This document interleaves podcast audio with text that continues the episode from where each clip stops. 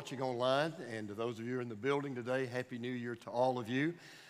I don't know where you were when that ball dropped last night, but I was watching a ball go left of those goalposts last night, and it was, um, God's good all the time. All the time, God is good. But I have to tell you this. Let me tell you the best thing that happened last night. I'm being serious. It wasn't that Georgia won. I mean, that's a cool thing, but it wasn't that. There, I, we were sitting in the, Teresa was with me and John, Joshua, my youngest son, and we were sitting in the Ohio State section. I don't know how we got those tickets, but they were given to us, so Happy New Year to me. But anyway, we were sitting there, and, and the guy sitting next to Teresa was a former Marine. He's from big Ohio State fan, served fifteen years, two deployments, and was just a really, really a, a rough guy, you know, a, a Marine kind of a guy. But he was really a good guy. And then there was a couple behind me, a young couple, and um, th they were very nice as well. And, and so we, you know, and we really had a good time. But the language wasn't King James. I'll just put it that way, and we'll kind of leave it at that. So um, when the game was over, when they when they missed the field goal and the game was over, um, we were I was you know they were congratulating me. I was congratulating them. And um, this guy's name was Ryan, and this guy's name was Jacob. And so um, I said, hey, guys, before you go, and I took out a, a best news card. And I said, um, you know, there's something much more important than football. And I said, the message on this card radically changed my life, because one, the guy behind me, he and his girlfriend are thinking about moving down here from Ohio. And they said something to the effect, you know, you've been so nice tonight, and, and if, you know, if this is what people are like in Georgia, we're, we're moving down here, and that's So that's the way a lot of people are. I grew up here and would love to have you. But I said to this couple, and I said to Ryan, because Ryan, this is the funny part, he asked Teresa during the, right in the middle of the game, he said, what does your pastor do, or what does your husband do? She said, well, he's a pastor. I didn't know it, I couldn't, I was watching the game. I hear, I feel this hand grab my hand, it was his hand. And he grabbed my hand and he said, hey, preacher, you, you need to pray for my team. I said, oh, buddy, I am. You just don't want to know what I'm praying, but we'll just leave it at that. But anyway, I, I shared with those two men and, uh, and, and the girlfriend, and I said, look, the message on that card radically changed my life, and I want you to read it. Well, the, the girlfriend teared up. She said, you know, we are thinking about moving down here, and she said, we're going to read your card. And I said to the Marine, Ryan, I said, Ryan, thanks for serving the country. But I said, I, you know, don't want you to do it in vain, and, and so make sure you read that card. So I want you to pray for Ryan and pray for Jacob, her name was Misty, and just pray that they'll come to Christ. Because I say all that to say this, you know, I don't, probably some of you get tired of it, and, and I am a big Georgia fan. I don't, not ashamed of it, I'm glad of it. If you're not a Georgia fan, you ought to be ashamed, but that's okay. But football money stuff pales in comparison to knowing Jesus Christ as your Lord and Savior. There is just no, there's nothing like it. And so, you know, it, it is the start of a new year. And, and we're all in the same boat. It's called social jet lag. I call it holiday hangover. Because here's what we've done. We've all done it, right? You slept late, took time off of work, partied it up, ditched your diet, enjoyed the new gadgets, swapped the gifts. But now we know it's time to reenter the real world, right? And, you know, traffic, alarm clock, school, making a living. And frankly, we just don't have the will or the energy to do it. It's kind of a post-Christmas, post-holiday letdown. And, and if you're like me in a way, you go in a way, oh dear, it's a new year. Because you've been going ninety miles an hour, you've got nothing left in the tank but duty calls. And so every year on this day, we all have to ask the same question, whether you do it out loud or in, inside. So what kind of a year is this going to be for you? And what kind of a year is it going to be for me? Now, here's what we know. There's one thing we know, one thing we don't. We all know it's a new year. But what we don't know is, will it be our last year? Odds are there's somebody here today, you won't be here a year from now. You're not thinking about dying, you're not planning on dying, but it will happen, most likely in a room this full. And certainly those of you watching online and watching around the world, there's some of you listening to me right now, you won't be listening here next year. You won't be, maybe I won't be here. And, and there's some who saw the new year in, but they won't see this new year out. And we don't have any control over whether or not this will be our last year. But what you do have control over is, can it be your best year? And I just want to ask you a question. Why not? Why not make this year the best year? Why, why not make this year, why not, why not just pretend, okay, I'm going to live this year, which we all should live every year, every day, as if this would be my last year.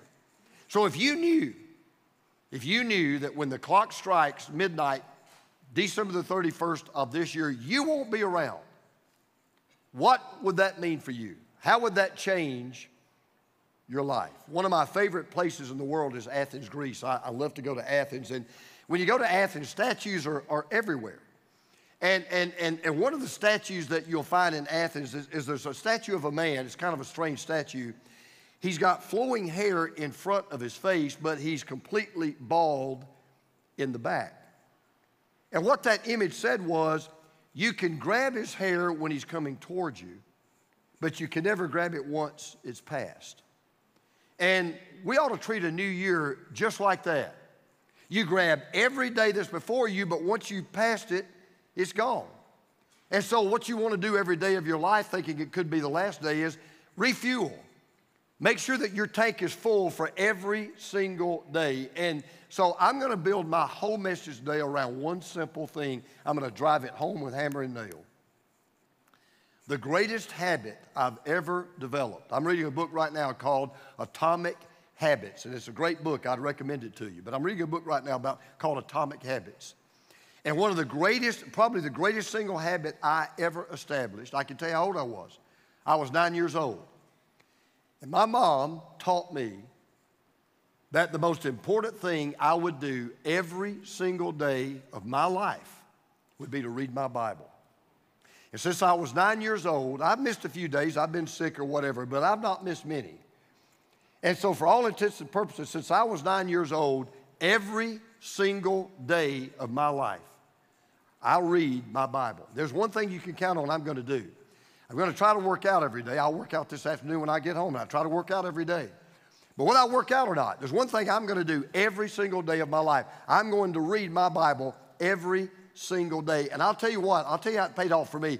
I can testify that getting into God's Word every day has saved me more heartache and given me more wisdom and protected me from more mistakes and infused me with more comfort and provided me more encouragement than anything I've ever done in my life. Now, listen, I'm going to be very honest. I'm not trying to fuss at you. I'm not trying to put a guilt trip on you.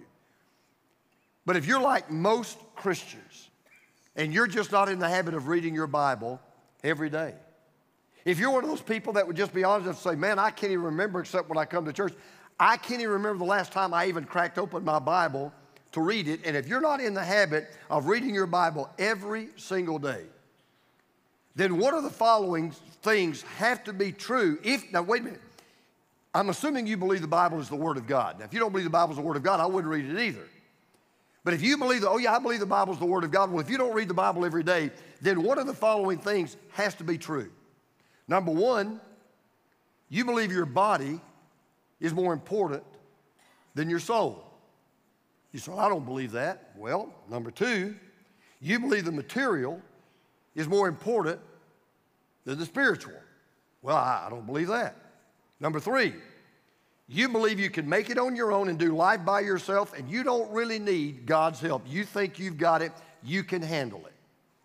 You say, I don't believe that. Well, number four, you believe that what God has to say is just not that important.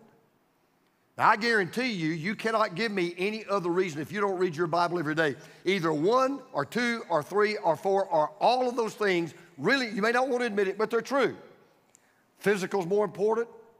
Material's more important, just not that big a deal. I don't need God's help. So I'm going to try something today that an ancient writer attempted thousands of years ago. I don't know who he was, but he wrote the longest chapter in the Bible. And I want you to find it. It says right in the middle of your Bible. Just go to the middle. You'll find the book of Psalms. I want you to turn to Psalm one nineteen. Psalm one nineteen. It is the longest chapter in the Bible. And the interesting thing is, you say, well, what is the chapter all about? It's all about the Bible. All this guy talks about for one hundred seventy-six verses is the Bible. All he talks about is the Word of God. And he writes one hundred seventy-six verses. I'm telling you, he is busting it, trying to motivate people to get into the Bible and get to the Bible into them. So today, I've got one mission. I'm going to do everything in my power to motivate you this year, assuming it could be your last year, to fill your tank with God's Word every single day.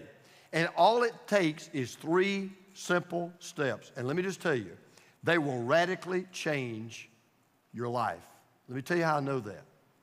Think about it. Let's just be logical for a moment. If this book is the Word of God, now that's my assumption. I start out, well, that's my presupposition. If the Bible is the Word of God, it means two things. Number one, there's no other book in the world like that book. No other book. Number two, you cannot read that book every day and it not change your life. Impossible. So, assuming that, three things. Number one, look to the Bible daily. I'm going to ask you to make this your New Year's resolution. Look to the Bible daily. Now, one thing the Bible has in common with every book that's ever been written is this. It is useless if you don't read it. Doesn't matter how great a book it is, it's useless if you don't read it. You can have a treasure chest full of gold and silver. But if that chest remains locked and closed, it won't do you any good. So here's what the psalmist says in verse eighteen. He says, open my eyes that I may see wonderful things in your law. Now, that assumes something. He's got the Bible open. He's got it. Open my eyes that I may see wonderful things in your law. It blows my mind. I read the other day, more Bibles exist in America today than's ever existed in our history. More, Bi- more people in more homes have more Bibles than ever before in the history of our country. More Bibles are sitting in more people's homes and more people's hands than ever before, and yet we also know the vast majority of people who say they believe the Bible and they love the God of the Bible. The vast majority of people, many in this room, many watching me right now, you suffer from what I call spiritual anorexia, spiritual mal- malnutrition. You never, ever feed from the Word of God. You are spiritually starving to death. And yet, the, the author here says there are treasure troves of truth in God's Word. He calls them wonderful things. Open my eyes. Watch this. Not that I might, might behold historical things or boring things or just theological things. He says they are wonderful things. It, it, it talks about, like, this, this is a box full of jewels. There's gold here. There's silver here. There's diamonds here. All you've got to do is open it. And God says, he says, God, when I open this book, open my eyes that I might see all the wonderful things in your law. So I want to challenge you with this thought. I don't care how successful you are, how much money you make, how healthy you are, how well things are going for you. There's not a day in your life that you don't need to hear from God. There's not a day in your life that you do not need to hear from God. And there's not a day in your life that you do not need to listen to God. The best place in life to be is in God's presence. Can you agree with that? Best place in the world to be is in God's presence. And the best way to get into God's presence is to get into God's Word. Now, if you don't think this is a big deal, if you think, you know, that I'm just making this up, if you think I just, I'm not buying it, I just don't think it makes that big of a difference, let me tell you how big a deal it is to God. When Israel came to God and, and they said, we want a king. And, and, you know, they didn't need a king. Samuel tried to talk to me and said, look, you got a king. His name's God. No, we want a real king. We want a fleshly king. They said, okay. He goes to God. He said, God, they want a king. He says, okay, I'm going to give you a king, but I've got a requirement for your king. Well, what was the requirement? What was God's number one requirement for the king? It wasn't his age. It wasn't his education. It wasn't his political skill. It wasn't his appearance. It wasn't his pedigree. It wasn't his experience. It was none of that at all. Listen to what God said. He said, this is the one thing I require of your king. Deuteronomy chapter seventeen, listen to this. When he takes the throne of his kingdom, he is to write for him himself on a scroll a copy of this law, that is the Word of God, taken from, from that of the Le- Levitical priest. It is to be with him. He is to read it all the days of his life so that he may learn to revere the Lord his God and follow carefully all the words of this law and those decrees. Here's what God said. I want that king personally, never go home, never leave the castle without it. I want him to make a personal copy of God's law in his own handwriting. I want him to copy it down, and I want him to keep it with him wherever he goes. It, it, it'd be like, kind of like today that we would say to the President of the United States, you are to take a handwritten copy that you've made of the Constitution, and you take it with you wherever you go, and you read it every single day. Now think about this. If God required that of a king, if God required that of a sovereign, of the most powerful, influential person in the entire nation, how much more do you think God requires that of you? And how much more do you think God requires that of me? Because let me tell you something. If a king needs to hear from God to rule a nation, you need to hear from God to rule your life. He said, that's what I want from a king. I want the king. And by the way, I don't care if it, I don't care, and I don't care who the president is. This is not a shot at anybody. We'd be a lot better off today in America if every president and every senator and every congressman and every mayor and every governor would start their day by reading the Word of God. I'm just telling you right now, it'd be a lot better nation. So, I can tell you from personal experience, when you open this book and you look at it, here's what God will do. God will open up principles and precepts and practices. They will enhance you. They will enrich you. They will enable you to be better than you've ever thought you could be, do more than you ever thought you could do, be happy you ever thought you could imagine. You know, after being a pastor, I, I, I just celebrated my forty-sixth year uh, as a pastor in December. So I'm in my forty-seventh year. And let, let me just tell you, I started when I was three. But, but let me tell you this. Can I tell you one of the saddest things I've ever had happen in my entire ministry? It, it breaks my heart. It's when I'll preach something or I'll teach something. And inevitably, somebody will come up and they'll say something like this. I wish I knew that before I got married. Or, gosh, I wish I knew that when my kids were small and I was a, a parent of young children. Or, I wish I'd known that before I drew my first paycheck. And, and, and I'm just going to be honest. You, you know what, what, what just breaks my heart? What I want to say to people when they say that is, it was all right there. You didn't have to wait on me. Where do you think I got it? It's right there. You didn't have to wait on me to tell you. God was ready to tell you if you had just looked to the Bible. So my first challenge to you, beginning today, beginning today, we're going to give you a plan to do it in a moment. It's in your chair. We'll talk about it in a minute. Look to the Bible daily. But that's not just enough to open the Bible and look to the Bible. Number two, you've got to learn from the Bible continuously. You look to the Bible daily, but you got to learn from the Bible continuously. Let me tell you why. I have, you know, I'm a very educated guy, right? And I'm not bragging about it, but, you know, I've got a bachelor's degree, I've got a master's degree, I've got a P H D. But I still learn. I've taken personality tests, and, and in fact, a couple of them. You know what my number one trait is as, as, as, as a person? I'm a learner. I ask questions. You can ask, I ask, I ask questions all the time. Staff, how do you do this? How do you do that? Why did you do this? I ask pastors. I'm, I'm, I'm an inquisitive guy, because let me tell you why I, I do that. Here's what I've learned. When you quit learning, you quit living. Too many people, you know why they grow old? It's not that they grow old because they've got age and they've got years. That's not why they grow old. They think they've learned it all. They think they know it all. I got news for you. Nobody learns it all. Nobody knows it all. And when you quit learning, you quit living. There are always new truths to learn, and you will never know it all. And there are no greater life lessons to be learned anywhere than from God's Word. So what does the psalmist go on to say? Well, listen to verse seven. I will praise you with an upright heart as I learned your righteous laws.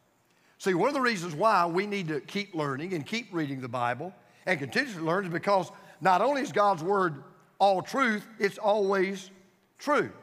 So you read God's Word, guess what? You'll find out how to have a good marriage in God's Word. You read God's Word, you'll learn how to be a good husband and a good wife. You'll learn how to be a wise parent. You'll learn how to raise wise children. You'll learn how to manage money wisely and well. You'll learn how to find the right kind of friend. You'll learn how to be the right kind of friend. You'll learn how to handle your enemies. You'll learn how to deal with conflict. And, and listen, you know what I've learned about the Bible? You know what's so great about that book? It works. It, it works. I, I mean, I'm telling you, it absolutely works. Everything you read in this book, we've sang that song all about God's still the same. Listen, it worked two thousand years ago. It still works today. It'll work two thousand years from now. Because it's true, and it's always true. In fact, this book is so great, and the truths in these books are so life-changing. Listen to this. Let me tell you this. You know why this book is so wonderful? Because it will not only teach you how to live, it'll teach you how to die. And by the way, can I just tell you something? If you're not ready to die, you're not ready to live. Anybody can live. Anybody can live right well, but to die right well. So listen to what the psalmist said in verse thirty-three. Teach me, Lord, the way of your decrees, that I may follow it to the end. To the end of what? My life. I want to follow it to the end of my life.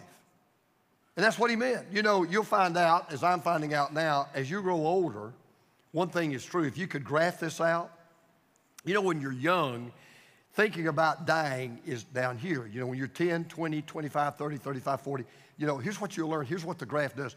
As you get older, that line goes up. You don't get morbid. You just get realistic. And you realize, you know what? I'm mortal, and I'm not going to always live, and I'm going to go the way of the earth, and someday somebody's going to be looking in my grave, and they're going to be, you know, looking in my casket, and they'll be coming to my funeral. And the older you get, the more you realize, you know, you're going to die. You realize there's less rope at the end than there is in the beginning, and when you see how quickly that rope is passing through your hands, you start about start thinking about that day when there's no more rope, and the rope is gone.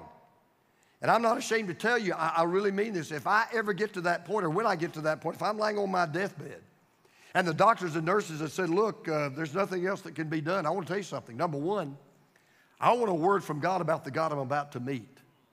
And number two, I want to be sharing that word with somebody else.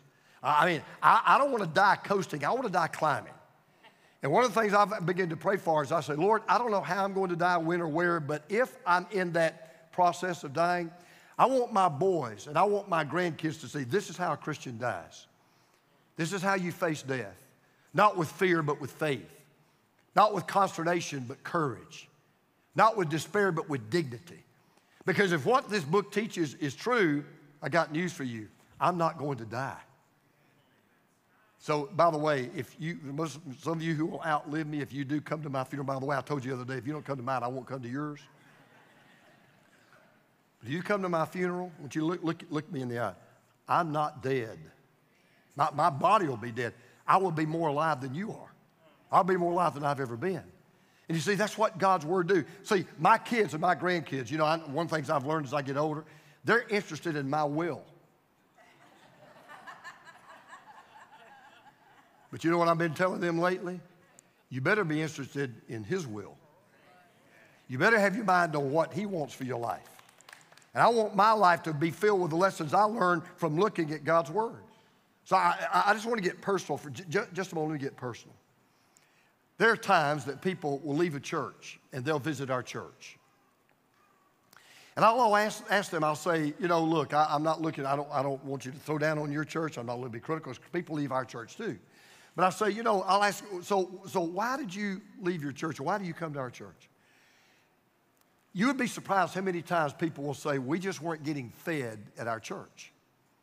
And we've heard your church is a church that preaches the Bible, and your church is a church that preaches the Word of God, and, and we're just not getting fed. And, and, and I appreciate that, and I, I really am grateful. But I would like for you to hear me clearly on this New Year's Day. I want you to listen to me carefully. When you walk into this building, I do want to feed you spiritual meat. I, I want to feed you the best steak you can have. And many of you have heard me for twenty-five, thirty, and thirty-five years, and you know that I try to keep my messages as full of the Bible and as close to the Bible as I possibly can. I try to make that very plain.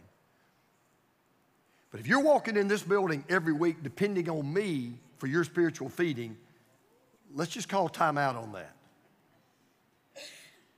The number one responsibility, the number one responsibility of your getting fed is not mine. That's yours. You ought to be getting fed. If I died today, if you don't ever get to come to a church today anymore, that, that's your responsibility. It's not mine. I'll give you an illustration. You, you parents know this. You know, you have kids, right? So my three boys, when they were born, guess who started out feeding them? I did. Teresa did, right? Feeding them. But after a few food fights, them throwing food in my face and slobbering all over the place, I couldn't wait till they got to the time where they fed themselves. It was one of the happiest days of my life because I didn't want to feed them anymore. And, for, and one of the goals I had early on, I learned this early as a young dad, I want to get that spoon out of my hand into your hand as quick as I can. I want you to learn how to feed yourself. So here's the bottom line, with all respect. If you're going to a church and you say, well, I'm just not getting spiritually fed, you may not be getting spiritually fed in that building, but if you're not getting spiritually fed, that's not the pastor's fault. That's your fault. I don't need a pastor to spiritually feed me. I, I, I feed myself because it's not primarily my responsibility to feed you spiritually. Ultimately, it's your responsibility to feed you spiritually. You got the same food I've got. It's just as free to you as it is to me. The buffet's out there for everybody. You may have heard of a man, some of you have probably heard of a man named Howard Hughes, a lot of you may not have, but there was a man named Howard Hughes at one time. He was the richest man in the world. This is an amazing story. When he died in nineteen eighty-one, I want you to listen to this. He was cared for around the clock by fifteen personal attendants and three doctors. Howard Hughes had the best health care money could buy anywhere. You know what killed him? He wasn't sick. He had no illness. He didn't have cancer. He didn't have diabetes. He didn't have heart disease. He didn't have kidney failure. He didn't have any illness whatsoever. What killed the richest man in the world? You ready for this? Malnutrition. This man died thin, dehydrated, emaciated, a skeleton, despite all of the attendants and all the nurses and all the doctors and all the money and all the resources and all the facilities. This man died. You say, wait a minute. How could the man die of malnutrition? This is so fascinating. Howard Hughes became so obsessed and afraid of germs, he just quit eating. He wouldn't eat food because he was afraid of the germs in the food. He wouldn't drink water, even though it's purified water. He was afraid of the germs in the water. And so rather than risk getting germs from eating food, he just quit eating it all. And because he quit eating, he literally starved to death. Let me tell you something. What was true of his body is even more true of your spirit and more true of your soul. If you do not get into this book every day, you will suffer from spiritual malnutrition. Why do you think Jesus said this in Matthew four four? It is written, man shall not live on bread alone, but on every word that comes from the mouth of God. I've read that so many times, and I finally saw exactly what Jesus said, because he meant what he said literally. Here's what Jesus meant. You will not survive physically without physical food, and you will not survive spiritually without spiritual food. So you need to look to the Bible daily, and you need to learn from the Bible continuously. But then there's one last step. And this is the most important step, and this is the biggest step, and this is why if you don't take this step, the other two steps won't do a whole lot for you. Because I met a lot of people who look to the Bible daily. I've, I've pastored them. And they learn from the Bible continuously. They quote scripture after scripture after scripture, and then you look at their life and you go, but it's just not that different. It's just, what's, what's the deal? Because here's the third thing I'm going to ask you to do this year. You look to the Bible daily, every day, read your Bible. You learn from the Bible continuously. Lord, teach me something today I need to know. Let me see something I need to see. Let me hear something I need to hear. But here's the last thing. You live out the Bible practically. You live out the Bible practically. So you can't just look to the Bible. You can't just learn from the Bible. You got to live out the Bible. So listen to what he says in verse nine. How can a young person stay on the path to purity? If you're under the age of twenty-one, listen to what he says. How could a young man stay on the path of purity? How? By what's that word? Say it loud. Living.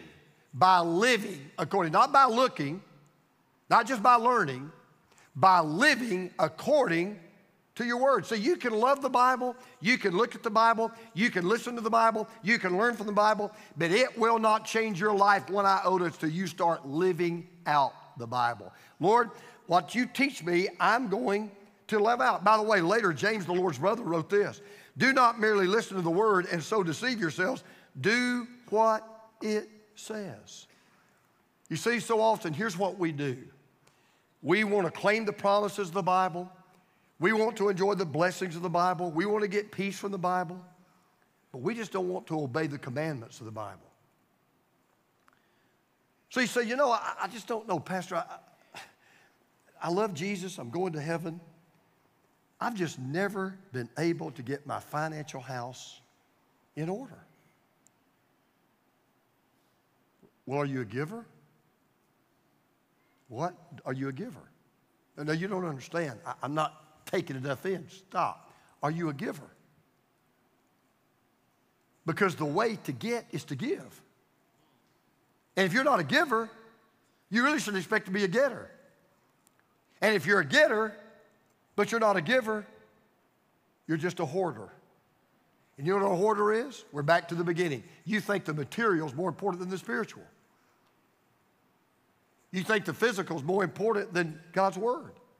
You've got to live it out. By the way, you know, talk about listening to the Bible. The, the, the word for listen, I don't know if you know this or not, comes from the Latin word that literally means, it comes from our English word audit.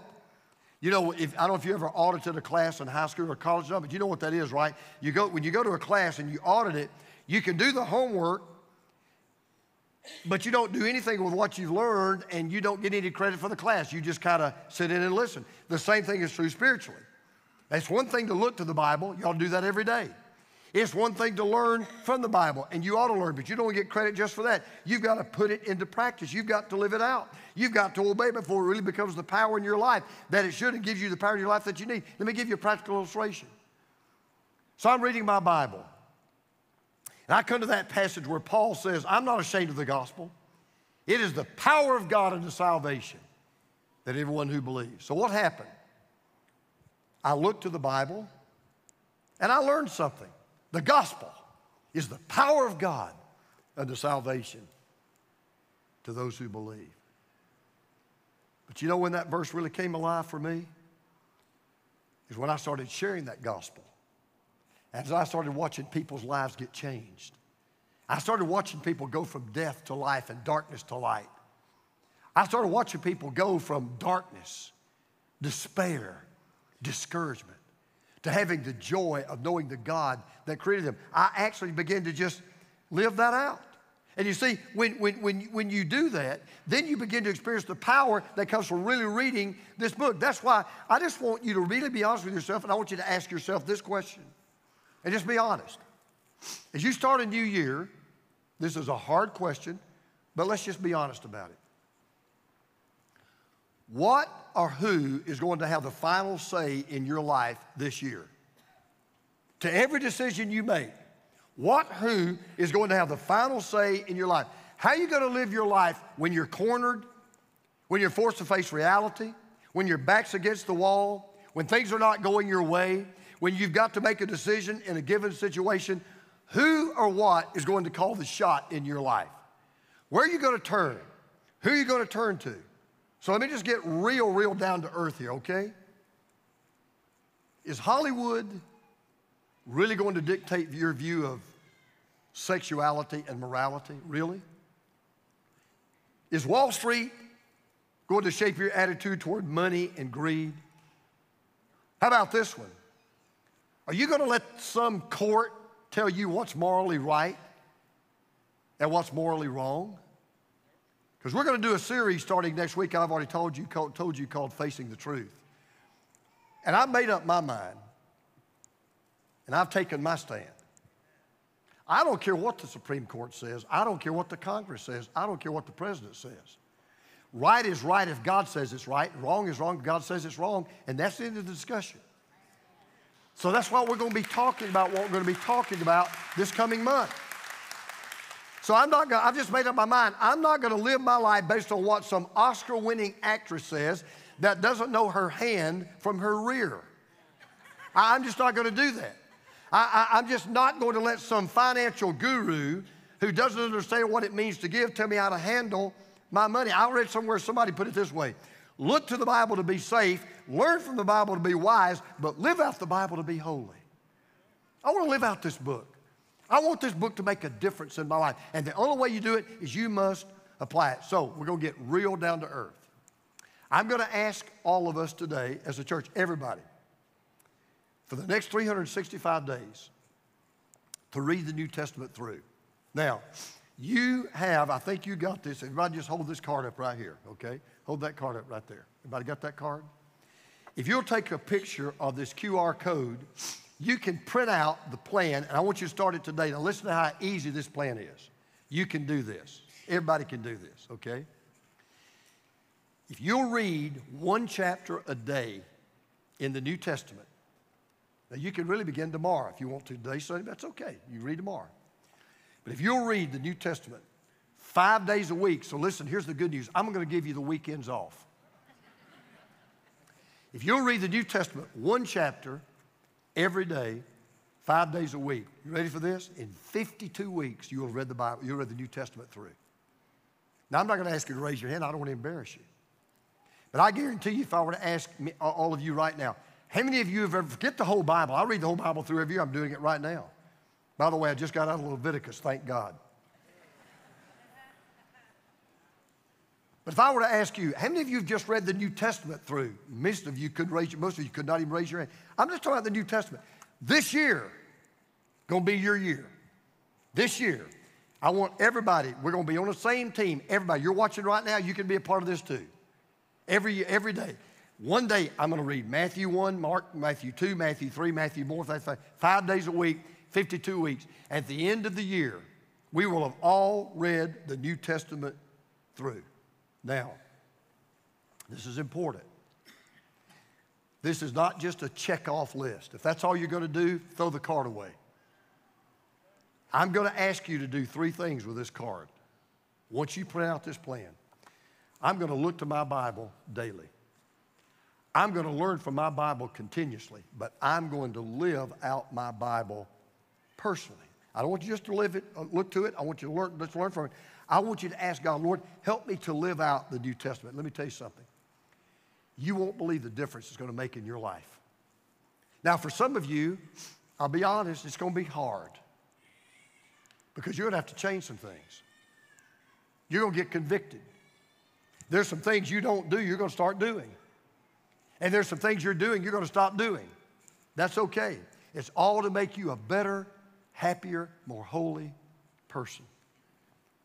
Because the best thing you'll ever do in your life is not just believe in the God of the Bible, but get the Bible that, that talks about this God into your life. So let me close with this story and we'll be done. Some of you have heard, most of you have heard, but there's a distinguished professor of religious studies at North Carolina at Chapel Hill. His name is Doctor Bart Ehrman. He's become a pretty famous guy, let me tell you why. Bart Ehrman at one time was a very staunch, or said he was, evangelical Christian. He was educated at two very conservative Christian colleges. But by the time he graduated from Princeton Theological Seminary, he abandoned Christianity. He became an agnostic. And he is very critical of both evangelical Christianity and very, very critical of the Bible. And, you know, the Bible talks about people like Bart Ehrman in First John. They went out from us, but they were not of us. For if they'd been of us, they would have continued with us. But they went out from us that it may be made manifest that they were never of us. You know, the faith that fizzles at the finish was faulty from the first. Don't try to memorize that, just let it go. But Doctor Ehrman is just this strong critic. But I want you to listen to how, by the way, he's one of the most popular professors in North Carolina. Classes are packed. And when he teaches his course on the Bible, this is how he begins every class. I want you to listen to what he says. The first day of class, with over three hundred students present, I asked, how many of you would agree with the proposition that the Bible is the inspired word of God? Whoosh! Virtually everyone in the auditorium raises their hand. I then asked, how many of you have one or more of the Harry Potter books? Whoosh! The whole auditorium.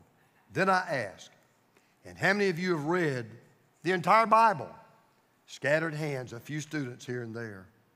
I always laugh and say, okay, I'm not saying I think God wrote the Bible. You're telling me you think God wrote the Bible. I can see why you might want to read a book by J K Rowling. But if God wrote a book, wouldn't you want to see what he has to say? I totally agree with you, Doctor Ehrman. I totally agree with you. If you really believe this book is the Word of God, why wouldn't you want to know what God has to say? So, beginning today, let's team up. Let's do this together. I'm going to do it. You do it with me. Let's read the greatest story ever told about the great only Savior who ever came to take care of the greatest problem the world has ever had by conquering sin, death, and the grave, so we could have the only life worth living in this world and eternal life in the world to come. There is a treasure trove, gold, silver, diamonds, rubies, jewels of life-changing truth in this book. Let's open it every day. Look to it, learn from it, live it, and watch the difference that God makes in your life. Would you pray with me today? With heads bowed and with eyes closed. You may not know much about the Bible. You may say, man, I've never hardly read any of the Bible. That's okay. I can tell you what the Bible says in basically thirty seconds. We live in a world that's messed up because of sin. That's our biggest problem. And our greatest need is a Savior, because we cannot have a relationship with a holy God if we're sinful people. So God sends his son, Jesus Christ, to become a human being just like us. He lives a perfect life. He dies on a cross. He pays for our sins. He comes back from the grave. And now he wants to come into your life and into my life and change our life eternally and take us home to heaven to be with him. But in the meantime, to live the life that's worth living on this earth, that's the Bible. And if you've never trusted Jesus Christ as your Lord and Savior, can I tell you this? You won't make a better decision to start a new year than to give your life to Jesus. If you've never become a believer, if you've never become a follower of Jesus, let me just ask you this. So you lived every year of your life without God, because you can't have God without Jesus. You lived every life of your lived every life of your every year of your life without Jesus. Why don't you try Jesus this year? See the difference he'll make. And you say, well, how do I do that? Just tell him. Just right now, why don't you say something like this? Lord Jesus, I don't want to live another day without you, much less another year. I believe you're the Son of God. I believe you died for my sins. I believe God raised you from the dead. I believe you're alive right now. And Lord Jesus, I ask you to come into my heart. I ask you to save me. And I ask you to forgive me of all of my sins. Thank you, Lord. Thank you for hearing my prayer. I repent of my sins. I thank you for saving me today. And now, Lord, help me to live the rest of my life doing all that you want me to do and to be. Now, if you're watching right now and you prayed that New Year's prayer to make this a holy new year, not just a happy new year, would you just go to this website called crosspointchurch dot com slash next? Would you just go to that website? Let us know about your decision. We, we would love to contact you and just give you some material and help you begin your walk with God. But if you're here today and, and, and you gave your life to Christ like those two beautiful little grandsons Bruce did, baptized, if you, if you today gave your life to Christ, would you start the new year off by doing one simple thing? When you leave the building today, there's a table out there called Next Steps. Would you just go to that table and would you just say to the people there, hey, I, I gave my life to Jesus today. I'm starting a new year off with Jesus today, something like that. That's all you need to say. We've got some information that we want to give to you, and, and, and we, we, we want to help you begin your, your, your new walk with God. By the way, you may say, I, I've already been saved. I, I know the Lord. Have you been baptized like those two sweet little boys were? Well, no, I've not done that. Why don't you start off the new year next Sunday or the next Sunday by being baptized? So how do you do that? Just go to the table out there and just say to one of those folks out there at the table, hey, you know, I'm a believer, but I, I've never followed Christ in baptism. I want to start the year off doing that. We'll be glad to help you do that and make that appointment for you. Or maybe you need to start off your new year this year by joining this church, getting involved where you can worship, disciple, serve, and sin. Maybe this is the day. So you know what? I've been coming, I've been attending, now I need to join. Father, thank you again for your word. Thank you again for letting all of us see a new year in. Lord, I cannot promise anybody that this won't be their last year, but I can promise them it could be their best year if they'll look to your word daily, learn from your word continuously, and live out your word practically. May we do it all together in Jesus' name. Amen. Now, as we got to one last thing, come on up, Ryan. Hey, real quick, I thought I'd tell you this. If you were here Christmas Eve, we raised almost twenty-five hundred dollars for CarePoint because people fill out the little form that we ask you to fill out. So we give about twenty-five dollars to CarePoint. But wait, whoa, whoa. We had twenty-four people make decisions for Christ on Christmas Eve. So just give the Lord a hand.